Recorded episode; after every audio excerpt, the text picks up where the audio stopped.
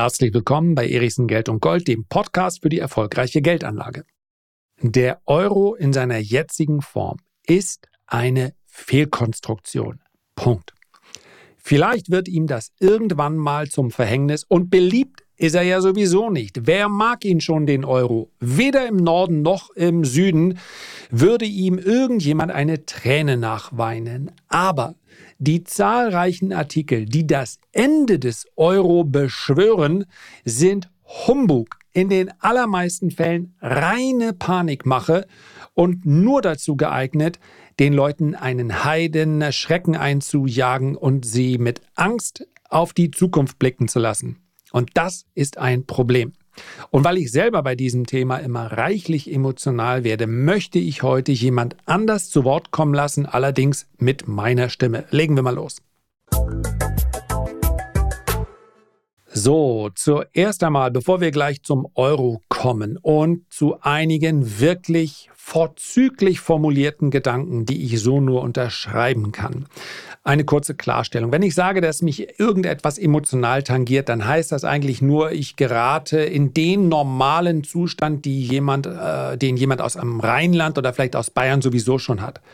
Ja, also ein Tag mit einer ausgewogenen Konversation außerhalb der eigenen vier Wände. Der besteht aus Moin, wenn man irgendwo reingeht, und Tschüss, wenn man irgendwo rausgeht. Und wenn da noch irgendwie Touristen sind, dann sagt man freundlich Moin, Moin, aber das ist eigentlich schon eher was für die Postkarte. Also ein Moin sagt schon alles. Das heißt also, wir haben sehr viel emotionale Energie, die wir aufsparen. Und die verbrauche ich dann leider Gottes immer dann, wenn es um Angst und Panikmache geht. Ja, da bin ich wie das HB-Männchen, die Älteren werden sich äh, erinnern, da gehe ich an die Decke. Und zwar deshalb, weil es zu nichts Gutem führt. Und leider, und das ist wirklich mit dem Ausrufezeichen, gibt es keine Plattform, auf der nicht tagtäglich unglaublich viel Content kreiert wird, bei dem es rein um Angst und Panikmache geht. Und es werden Millionen von Euro und Dollar verdient mit dieser Angst und Panikmache. Ich muss mich jetzt mit allem buddhistischen Grundverständnis, was mir gegeben ist, wirklich sowas von zusammenreißen hier nicht drei, vier Namen zu nennen, aber wenn ich mal sage, dass insbesondere auf YouTube diese Akteure unterwegs sind, dann kann man sich vielleicht, wenn man hin und wieder schon mal zugehört hat, hier ähm, denken, wen ich in etwa meine. Und das Schlimmste ist, das macht mich dann komplett fertig. Wenn ich die Kommentare lese, und da gibt es natürlich nur Applaus.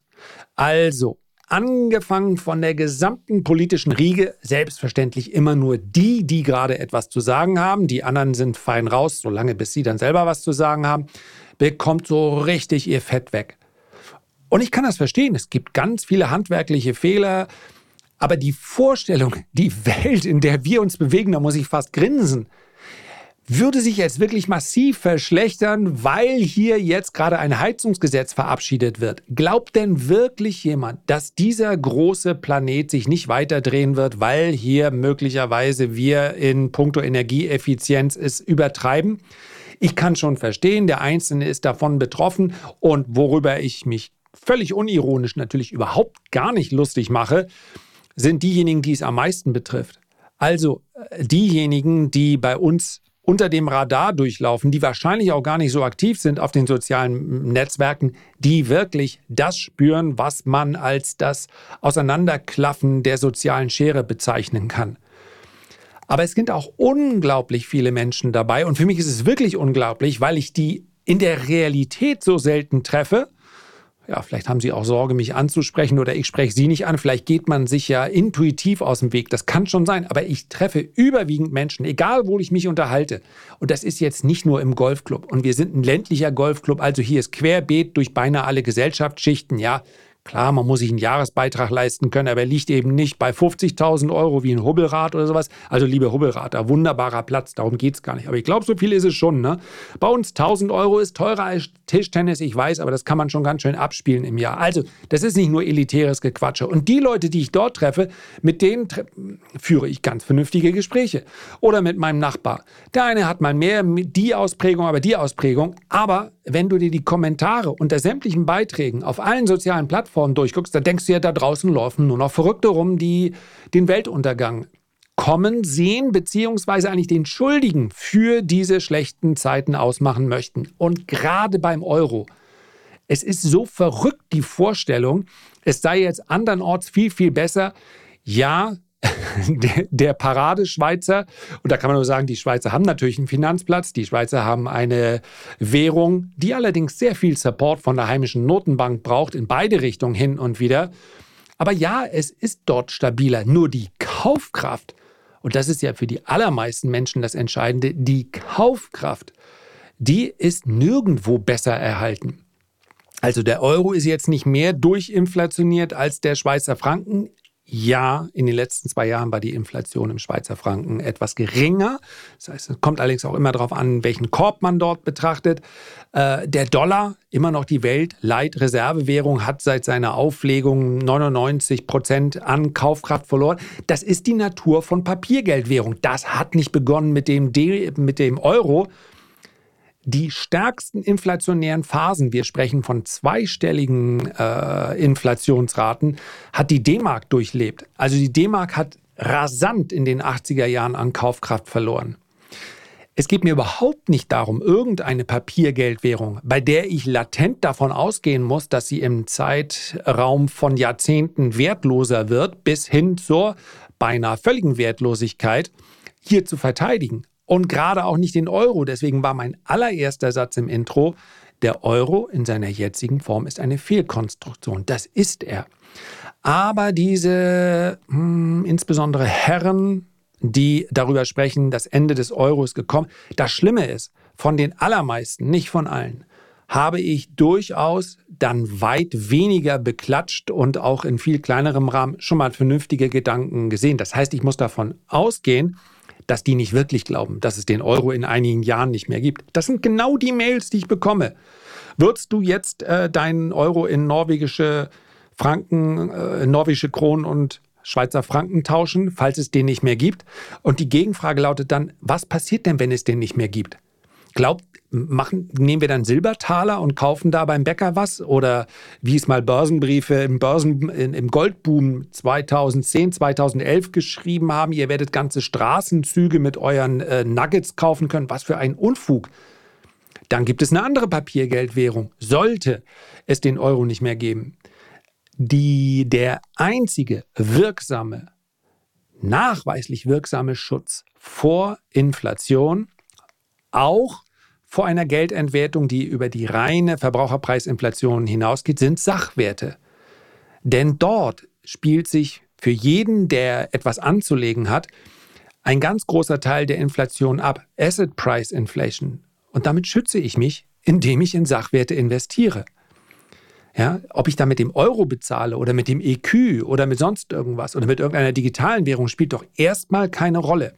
Aber diese Wut, darauf, dass man, und das kann ich verstehen, dass man letztlich aus einem politischen Projekt ein Zahlungsmittel für alle gemacht hat. Vielleicht ist es auch nur der Euro, an dem man das so schön festmachen kann. Der Euro, der verliert an Wert. Ja, welche Währung verliert der nicht an Wert? Und insbesondere die Länder, die dann immer wieder genannt werden, ich höre auch gleich auf und komme dann zum Euro, da müsst ihr hin auswandern, da müsst ihr hin auswandern. Ja, die haben alle in den letzten 30 Jahren hyperinflationäre Phasen äh, durchlebt. Aber wie heißt es in Dänemark so schön, Farewell, also dann gute Reise dahin. Aber ihr merkt schon, bei dem Thema, ich kann einfach nicht, es macht mich wütend, wenn jemand mit der Angst der Leute ähm, spielt. Und wenn es ein Video ist, da bin ich nun der Letzte, der hier irgendetwas sagen darf. Also mir ist schon klar, dass meine Titel so konzipiert sind häufig, dass da auch jemand draufklickt. Wenn die jetzt ganz sachlich wären, dann hätte ich weniger Klicks und ich freue mich doch über Klicks. Aber der Inhalt, der, bei dem handelt es sich eben nicht um Panikmache.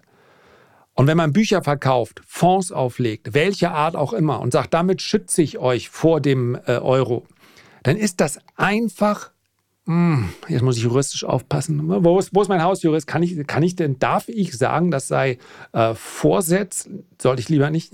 Okay, also mein Hausjurist hat gesagt, ich sollte lieber nicht von äh, Vorsatz sprechen. Dann ist das eine billige Masche und wirklich abzulehnen. Und deswegen, weil ihr schon merkt, ja, nach acht Minuten immer noch nicht beim Kernthema des Euro, sondern sich immer noch daran aufreiben, dass Leute ähm, Geld mit der Unsicherheit und mit der Angst von anderen Leuten machen und gegebenenfalls die Leute dann auch noch in die Verteidigung für diese Akteure treten, weil sie sagen, hey, nur weil ich in den letzten fünf Jahren unter dem Strich 25 Prozent Minus gemacht habe, wartet mal ab, irgendwann kommt das große Comeback beim Weltuntergang. Ja, man mag auf extreme Ereignisse seine Geldanlage ausrichten, vernünftig ist das nicht. Und jetzt kommt jemand zu Wort, der das wunderbar in einem Artikel zusammengefasst hat, in einem Blogbeitrag. Das ist in der Regel auf Englisch. Ich habe es mal versucht, ähm, hier auf Deutsch zusammenzufassen. Und zwar, ich habe ihn hier schon mal besprochen, Joachim Clement.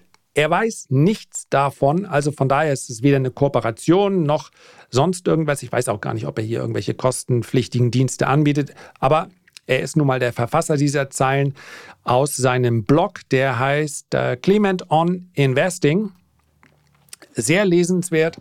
Und wie gesagt, in diesem Fall ging es um den Euro.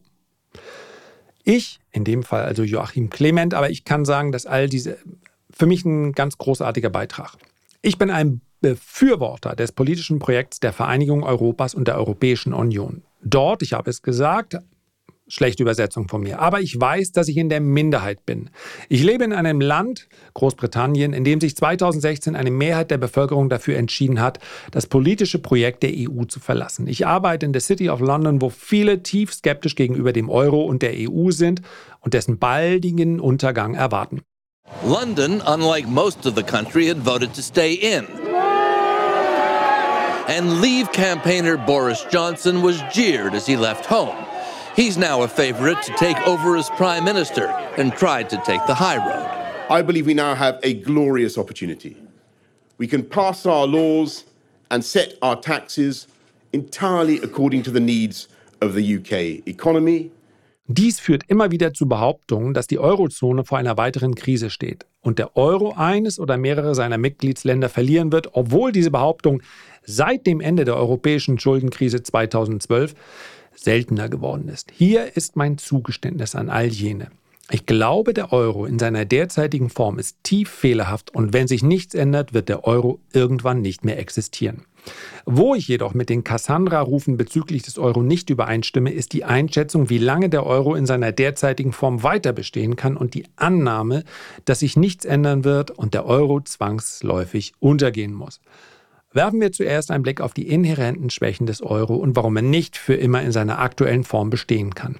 Im Wesentlichen haben die Mitgliedstaaten der Eurozone mit der Einführung des Euro die Kontrolle über ihre Geldpolitik aufgegeben und sind einem festen Wechselkursregime mit anderen Mitgliedstaaten beigetreten. Gleichzeitig durfte Kapital frei zwischen den Mitgliedern der Eurozone fließen. Ökonomen sprechen von der sogenannten unheiligen Dreifaltigkeit, die besagt, dass ein Land mit einem festen Wechselkurs und freien Kapitalströmen mit anderen Ländern, an die seine Währung gekoppelt ist, keine unabhängige Geldpolitik mehr haben kann. Deshalb haben wir die Europäische Zentralbank, die für die Geldpolitik aller Eurozonenmitglieder zuständig ist. Aber wie wir während der europäischen Schuldenkrise 2011 und 12 herausgefunden haben, erstreckt sich die unheilige Dreifaltigkeit nicht nur auf die unabhängige Geldpolitik, sondern auch auf die Haushaltspolitik. Wenn Länder wie Griechenland oder Italien Teil der Eurozone sind, Teil der Eurozone, Entschuldigung, sind, können unverantwortliche Haushaltspolitik und übermäßige Defizitausgaben zu Ungleichgewichten zwischen den Mitgliedstaaten der Eurozone führen und sogar zum Untergang der gemeinsamen Währung. Es gibt eine einfache Lösung für dieses Problem, die derzeit politisch nicht durchsetzbar ist. Eine Vereinheitlichung der Haushaltspolitik durch eine zentrale Regierung. Das ist der Grund, warum die Vereinigten Staaten und die Schweiz funktionieren. Diese Länder sind eine Gruppe von Bundesstaaten, die sich in einem festen Wechselkursregime unter einer gemeinsamen Währung zusammengeschlossen haben. Aber um dies zu erreichen, sorgt eine zentrale Regierung dafür, dass einzelne Staaten keine übermäßigen Schulden eingehen können. Sie erreicht dies, indem sie sicherstellt, dass wesentliche Aufgaben wie Verteidigung, Sozialleistungen und Rentensysteme in den Bundesstaaten harmonisiert sind. Es ist nicht möglich, eine viel bessere Rente oder bessere Sozialleistung zu erhalten, indem man von Alabama nach Kalifornien oder von Zürich nach Genf zieht. Das System ist überall ungefähr gleich. Wir können all das Gerede über die Mängel des Euro und seinen Untergang beenden, indem wir wichtige Haushaltspolitiken in allen Eurozonen-Mitgliedstaaten harmonisieren.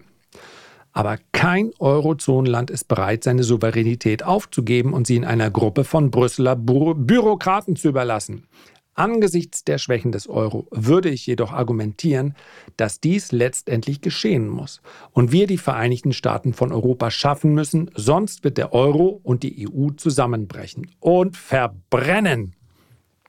Ich höre bereits Leser sagen, dass dies niemals geschehen wird und es in der Tat undenkbar ist, dass es heute oder in den kommenden Jahrzehnten geschieht. Ich würde behaupten, dass es vielleicht nicht einmal in meinem Leben geschehen wird. Aber denken Sie daran, dass viele soziale Projekte undenkbar waren und als niemals geschehend galten, bis sie es doch taten. Denken Sie an Katholiken und Protestanten, die friedlich, friedlich zusammenleben.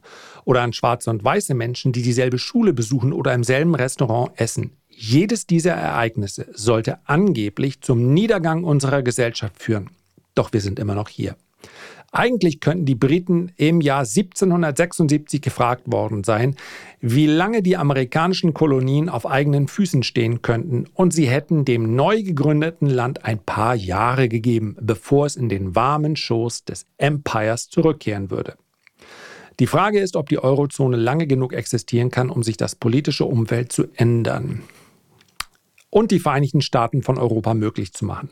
Das ist gleichbedeutend mit der Frage, ob die Eurozone in ihrer derzeitigen Form weitere 50 oder 100 Jahre existieren kann. Und meine Antwort darauf lautet wahrscheinlich ja. Um zu verstehen, warum betrachten wir das Schuldensystem der Eurozone? In den letzten 15 Jahren ist dies recht schwierig geworden, weil es effektiv drei Arten von Staatsschulden in der Eurozone gibt. Traditionelle Staatsschulden. Die folgende Grafik zeigt, das überspringe ich hier mal, ist aber selbst erklärend, dass Deutschland hier in der Eurozone weiterhin eine herausragende Leistung erbringt mit einer Schuldenquote von 66 Prozent des Bruttoinlandsprodukts. Frankreich und Spanien liegen bei 113 bzw. 115 Prozent, was Schuldenständen ähnlich wie im Vereinigten Königreich entspricht und unter den USA liegt. Nur Italien hat eine deutlich höhere Schuldenquote von 147 Prozent. Beachten Sie, dass ich die allgemeine Staatsverschuldung verwende, die auch die Schulden von lokalen Regierungen und Regierungseinrichtungen wie Infrastrukturbanken und Ähnlichem umfasst. Zweitens. Ein wichtiger Ausgang der europäischen Schuldenkrise 2011-12 war die Gründung des europäischen Stabilitätsmechanismus, über den Länder wie Italien Kredite aufnehmen können. The ESM is a permanent institution has a firepower, uh, total lending capacity of 500 billion euros. So far, the ESM has only used about 50 billion for Spain and Cyprus.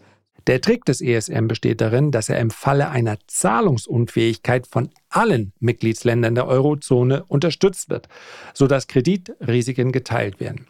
Im unwahrscheinlichen Fall eines vollständigen Zusammenbruchs des ESM haftet jedoch nur jedes Land nur für seinen Anteil an den Schulden proportional zum Beitrag des Landes zum Bruttoinlandsprodukt der Eurozone. Mit anderen Worten, wenn einzelne Euro-Länder ihre Schulden nicht zurückzahlen, kann der ESM zu Deutschland, Frankreich und so weiter gehen, um das Defizit auszugleichen, aber nur bis zu einer bestimmten Grenze. Die ESM-Anleihen werden also nur dann ausfallen, wenn eine große Anzahl von Eurozonenländern ihre Verpflichtungen nicht erfüllen kann. Deshalb gab es seit 2012 keine europäische Schuldenkrise mehr und es ist sehr unwahrscheinlich, dass es zu einer Wiederholung kommen wird. Es sei denn, es kommt zu einem erheblichen Schuldenaufbau in der Eurozone, was uns zu Punkt 3 bringt. Als Reaktion auf die Covid-Pandemie kündigte die EU die Schaffung zweier Rettungsfonds an. Das Support to Mitigate Unemployment Risks in Emergency, in Klammern SURE. SURE is Europe supported short time work. It can mitigate the effects of the recession. It keeps people in work.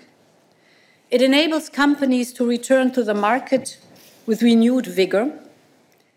Hat ein Gesamtvolumen von 98 Milliarden Euro. Der Next Generation EU-Plan hat ein Gesamtvolumen von 750 Milliarden Euro. Entscheidend ist jedoch, dass die im Rahmen dieser Pläne ausgegebenen Schulden echte Eurobonds sind.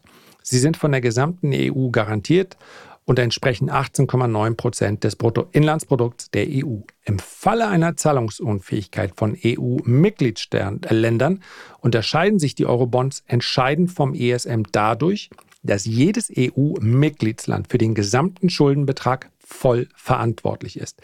Es handelt sich effektiv um eine Last Man Standing Regel, was bedeutet, dass diese Anleihen de facto sicherer sind als jede einzelne Staatsanleihe oder jede ESM-Anleihe.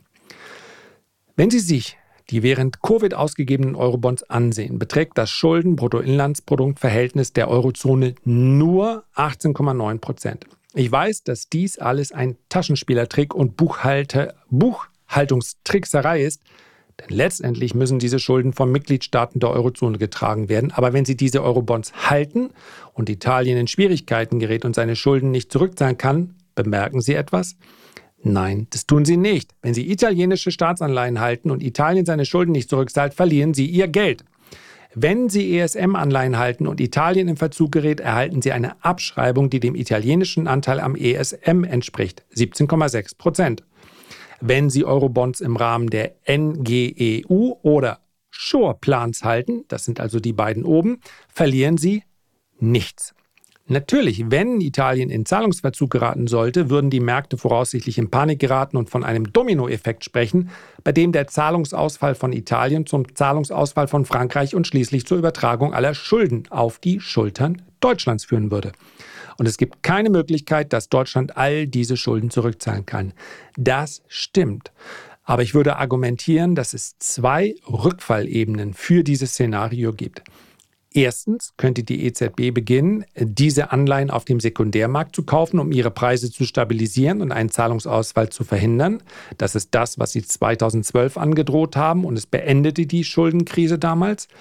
Leser behaupten, die behaupten, dass dies nicht für immer so weitergehen kann, sollten meinen Beitrag zu Staatsverschuldungsbomben und warum die Monetarisierung von Schulden über Zentralbanken jahrzehntelang ohne Probleme möglich ist.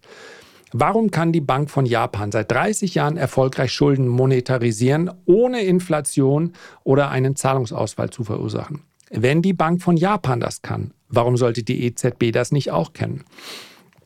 Zweitens, denken Sie daran, dass wir es hier mit einer Schulden, dass wir es hier mit Schulden Bruttoinlandsproduktverhältnissen für einzelne Länder und für die Eurozone als Ganzes zu tun haben. Aber warum sprechen wir über Schulden Bruttoinlandsproduktverhältnisse? Wir tun dies, weil das Bruttoinlandsprodukt eines Landes uns eine Vorstellung davon gibt, wie viel Einkommen eine Regierung durch Steuern erzielen kann. Und diese Steuern können verwendet werden, um Schulden zurückzuzahlen. Wenn also Eurobonds in Schwierigkeiten geraten, könnte die EU ihre Mitgliedsländer bitten, ihre Beiträge zu erhöhen und bei Bedarf die Steuern für ihre Bürger zu erhöhen, um die Zinsen auf Eurobonds zu bezahlen. Und da wir zu diesem Zeitpunkt sowieso in einer Krise stecken, warum könnten wir nicht europäische Steuern einführen, die von der EU direkt von jedem Bürger in ihrem Bereich erhoben werden? Das klingt furchtbar. Aber man sollte nie eine gute Krise ungenutzt verstreichen lassen, wie man so sagt. Und eine solche Krise könnte das Umfeld schaffen, um die Haushaltspolitiken zwischen den Mitgliedstaaten der Eurozone zu harmonisieren und sich auf die Vereinigten Staaten von Europa zuzubewegen. Mit anderen Worten, Eurobonds werden durch die Macht der EU abgesichert, die Menschen, die in ihr leben, zu besteuern. In diesem Sinne haben wir bereits eine Europäische Union der Staaten, wenn es darum geht, Schulden der Eurozone zu bedienen. Und wenn wir es so betrachten, dann ist eine Schuldenquote von nicht mal 20 Prozent für die Eurozone als Ganzes gar nicht so schlecht. Mit Eurobonds kann die Eurozone ihre Verschuldung um mehrere Billionen erhöhen, bevor sie auch nur annähernd die Schuldenstände der Vereinigten Staaten oder des Vereinigten Königreichs erreicht. Eine grobe Berechnung zeigt, dass dank der Einführung von Eurobonds im Jahr 2020 der finanzielle Spielraum für die Eurozone etwa drei bis vier Jahrhundertpandemien oder zehn bis zwanzig globale Finanzkrisen beträgt. Und das sollte uns ohne Probleme durch die nächsten 50 bis 100 Jahre bringen. Wenn überhaupt, dank der Buchhaltungstricks, die Eurobonds sind, scheint die Eurozone finanziell viel besser dazustehen als zum Beispiel das Vereinigte Königreich, das seine Schuldenprobleme nicht auf die Menschen anderer Länder abwälzen kann. Eurozonenmitgliedstaaten können es tun und haben es getan und werden dies noch viele Jahrzehnte lang tun, wenn meine Berechnungen stimmen. So, damit möchte ich es auch beenden. Natürlich weiß ich, dass auch dieser Text bei vielen den Gedanken hervorruft, ich möchte das nicht ja, ich möchte meine Souveränität behalten, aber am Finanzmarkt geht es ja immer darum, was die Börse, was der Markt am Ende des Tages als Worst-Case-Szenario einpreist. Und hier steht der Euro, darum ging es mir mit diesem Text, besser da, als der ein oder andere uns das suggerieren mag. Herzlichen Dank für deine Aufmerksamkeit. Ich würde mich sehr freuen, wenn du dir ganz kurz die Zeit nimmst, ja, vielleicht ein Feedback zu hinterlassen oder mir auch fünf Sterne zu geben. Wenn du mir eigentlich einen Stern geben lassen wolltest, dann kannst du auch einfach weitergehen. Und wir hören uns beim nächsten Mal gesund und munter wieder. Bis dahin alles Gute, dein Lars.